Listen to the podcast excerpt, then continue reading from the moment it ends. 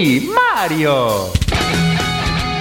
Ehi, sei stanco della tua PlayStation 4? Sei stanco della tua Xbox 7357.666? Bene, allora Radio ad 8 bit. Gioca responsabilmente.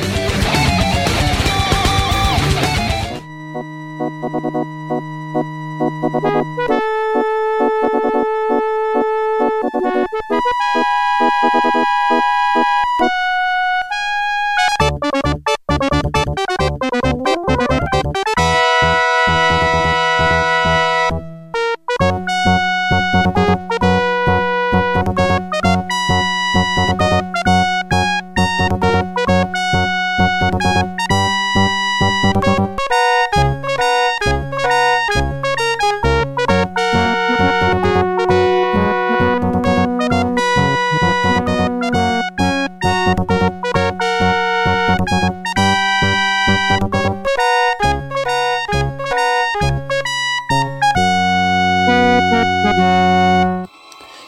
amici e cari amiche di Radio 8 Bit, bentornati, bentrovati dopo una settimana di pausa. Siamo ritornati a calcare i palchi in pixel e digitali dei nostri computer e oggi raccontiamo probabilmente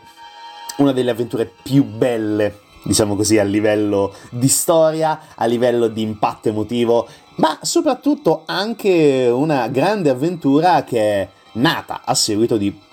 probabilmente, almeno secondo il mio modestissimo parere, uno dei film anni 80, o meglio fine anni 80, più belli di tutti i tempi. Ovviamente parliamo di Indiana Jones e l'ultima crociata, o se preferite Indiana Jones and the Last Crusade, e oggi raccontiamo, come avete visto anche attraverso i nostri social,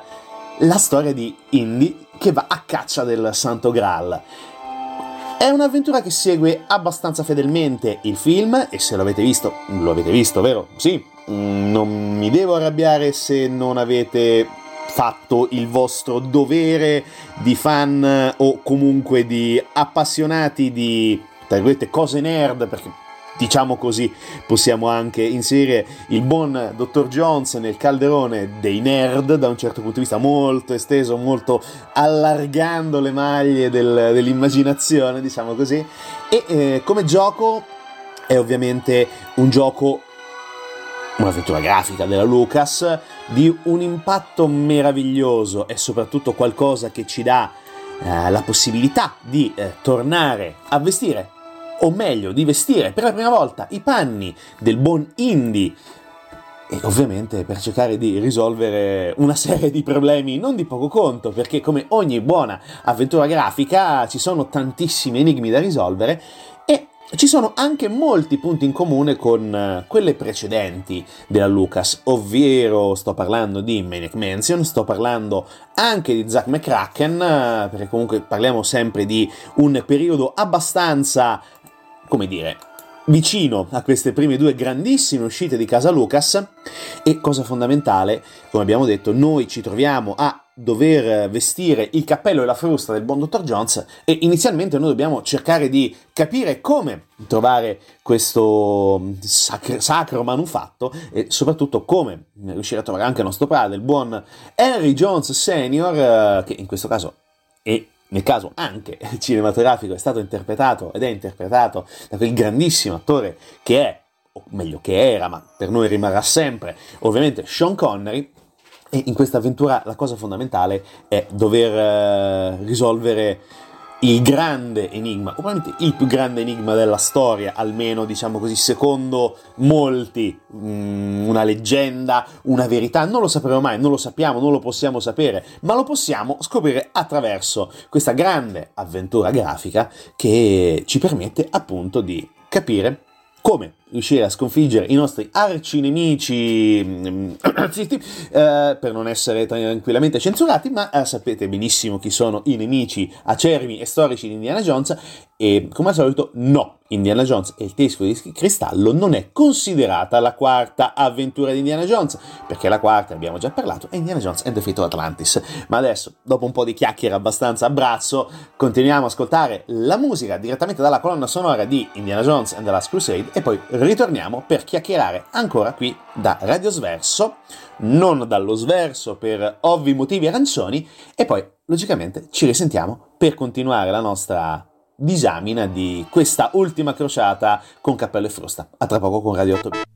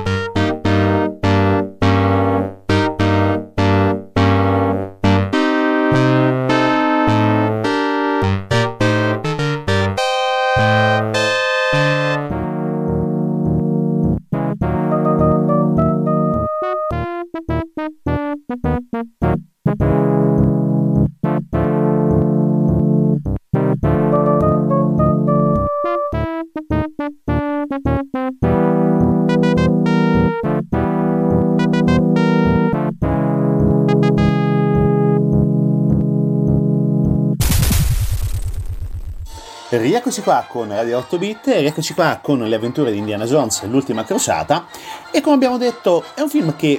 si basa fortissimamente sul celeberrimo terzo capitolo delle avventure del professore con cappello e frusta, uscite a fine maggio dell'89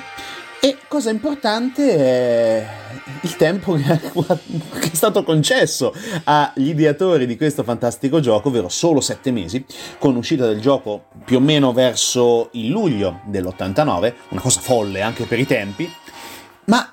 nonostante il poco tempo a disposizione, un'avventura estremamente interessante.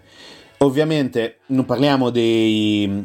ultimi parvenu della scena della programmazione, perché stiamo parlando di design curato da Noah Falstein, Dave Fox e Ron Gilbert. Se vi ricorda qualcosa, Ron Gilbert, David Fox, ok, molto bene. E come dire,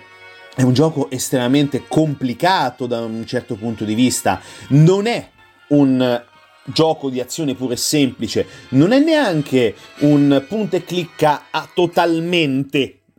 preciso perché ci sono ovviamente delle parti che sono leggermente più avventurose. Ovviamente non è come anche una seconda versione, perché ne uscì una seconda versione di Indiana Jones and the Last Crusade, The Action Game, un gioco più tecnicamente a piattaforma, uscito anche questo nell'89, un'altra versione molto intrigante, tra le altre cose, molto molto simpatica. Eh, io mi ricordo questa bella versione giocandola con il mio caro vecchio Commodore 64 con la cassettina e caricando il gioco a necessità. Dicevamo, è un uh, gioco che permette di esplorare tutti gli ambienti del nostro avventuriero preferito, ci permette di scoprire, nel vero senso della parola, tutti i punti della trama salienti, ci permette di esplorare le catacombe di Venezia, ma espandendo l'avventura e soprattutto non avendo, tra virgolette, tra le scatole la uh, Elsa Schneider e Marcus Brody, ma ovviamente sono presenti, ma diciamo in piccoli cameo, soprattutto durante la esplorazione delle catacombe veneziane. E diciamo le catacombe veneziane sono molto più complicate rispetto al film. Ovviamente c'era necessità di dare profondità anche ad, un, ad una fase di gioco molto importante e soprattutto anche una grande qualità di enigma e soprattutto anche la cara vecchia passione per Lucas per i labirinti da tempo e poi per tempi successivi uno dei mm, fan favorite da un certo punto di vista dei programmatori perché già in Zack McCracken ne possiamo trovare diversi e anche discretamente complicati. E poi ovviamente anche in Monkey Island e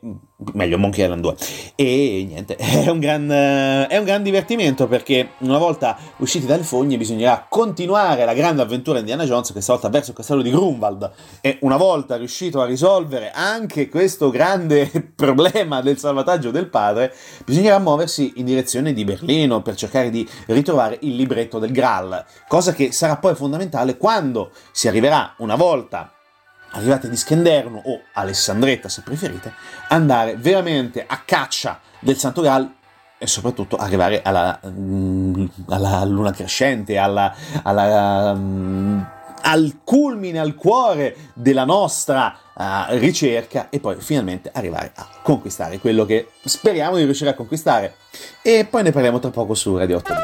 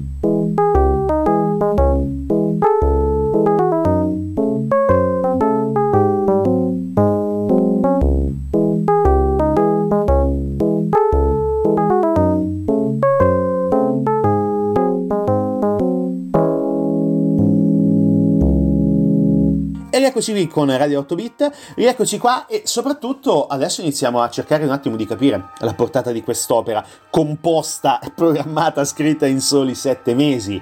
perché Gilbert, Falstein e Fox dopo Zack McCracken e Maniac Mansion, dovevano anche combattere contro un patrimonio culturale importantissimo, ovvero quello di Indiana Jones. E loro abituati con in, con, pardon, con Maniac Mansion e Zack McCracken a, a gestire in totale libertà e in totale dimensionalità da un certo punto di vista tutte le loro avventure, qui eh, dovevano trovare una sorta di equilibrio, dovevano mediare tra la follia sconsiderata, tra virgolette, di Ron Gilbert e un certo rigore di Falstein ehm, che voleva una sorta di... Um, di un personaggio integerrimo di Indiana Jones, eccetera. Fortunatamente si è trovata una buona capacità di mediazione e soprattutto si è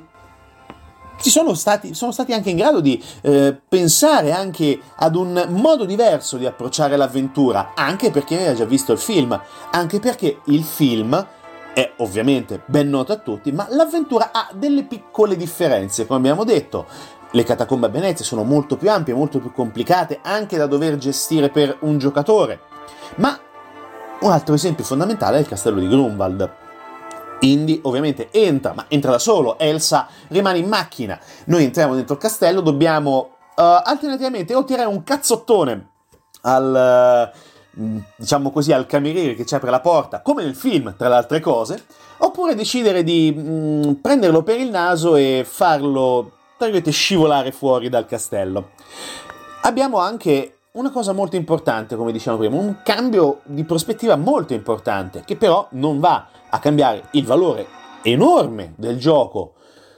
che è quello di scoprire o meno il tradimento di Elsa. Nel film è evidente, è parte integrante della trama scoprire che Elsa è uno sgherro nazista. È ovvio, è evidente, va benissimo ma nel gioco noi possiamo anche non scoprirlo perché in una delle, delle fasi, mentre si sta esplorando il castello di Grunwald, noi affacciandoci da una finestra, osservando da una finestra,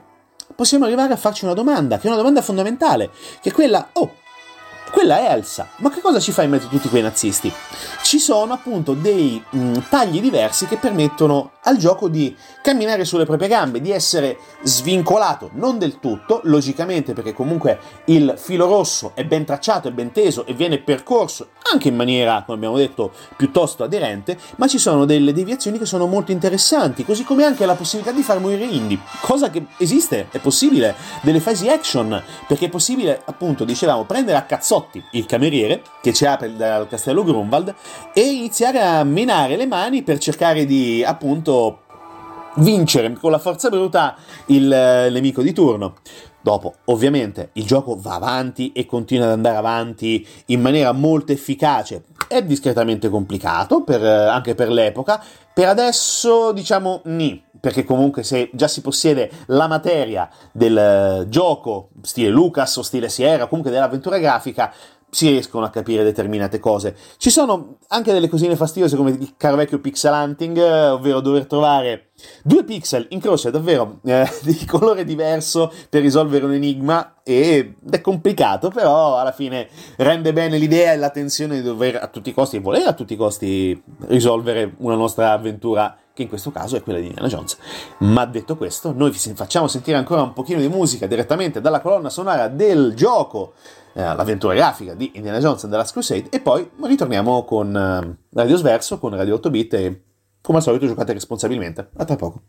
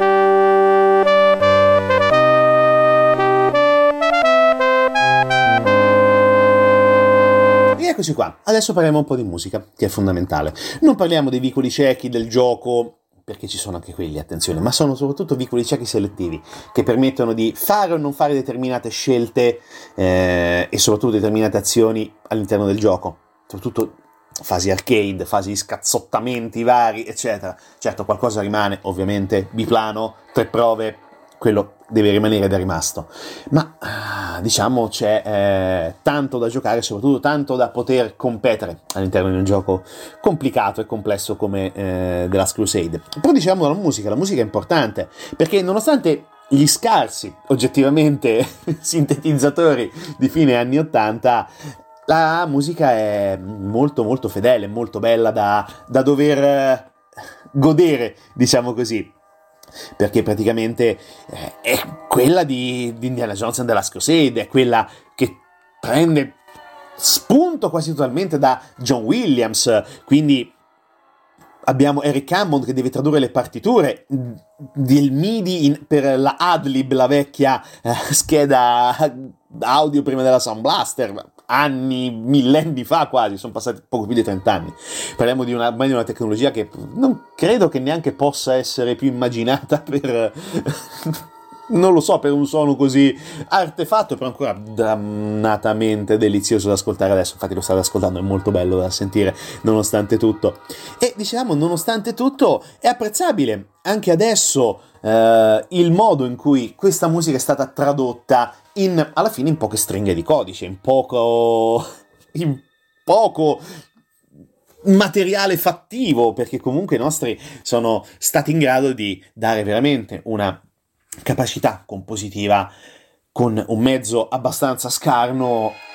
convincente e soprattutto appagante, perché quando parte la fanfara di Indiana Jones, signori, non diciamo che ci si alza in piedi e si mette la mano sul petto all'altezza del cuore, ma siamo lì. Quindi è sempre uno spettacolo comunque ritornare ad ascoltare, per quanto siano 8-16 bit, mm, questo qua non sta a noi deciderlo, comunque una colonna sonora ben fatta rimane sempre una colonna sonora ben fatta anche a distanza di 30 anni, nonostante adesso siano veramente in campo e in ballo orchestre vere e proprie con suoni veri, talmente veri che sono più veri del vero, però anche, anche adesso a 30 anni di distanza la colonna sonora di Indiana Jones merita e sarà anche colpa, diciamo così, dell'originale di John Williams che ci dà veramente quel, eh, quello step in più che ci fa sempre piacere. Ma detto questo, noi abbiamo parlato come al solito una esagerazione e quindi adesso ci sembra anche giusto salutarvi, darvi appuntamento alla settimana prossima con nuove avventure, nuovi pixel e soprattutto con eh, una nuova puntata di Radio 8 Bit, sempre da Radio Sverso, non dallo Sverso ancora purtroppo, ci ritorneremo, speriamo prima o poi, speriamo più prima che poi. E come al solito giocate responsabilmente e a mercoledì prossimo.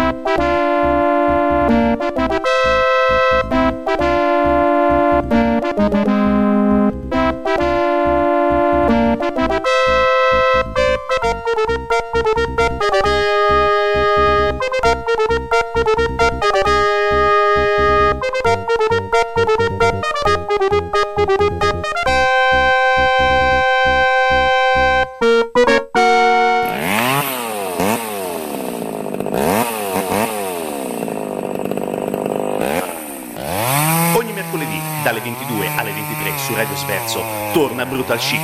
il suono gentile di una motosega. Ascolta responsabilmente.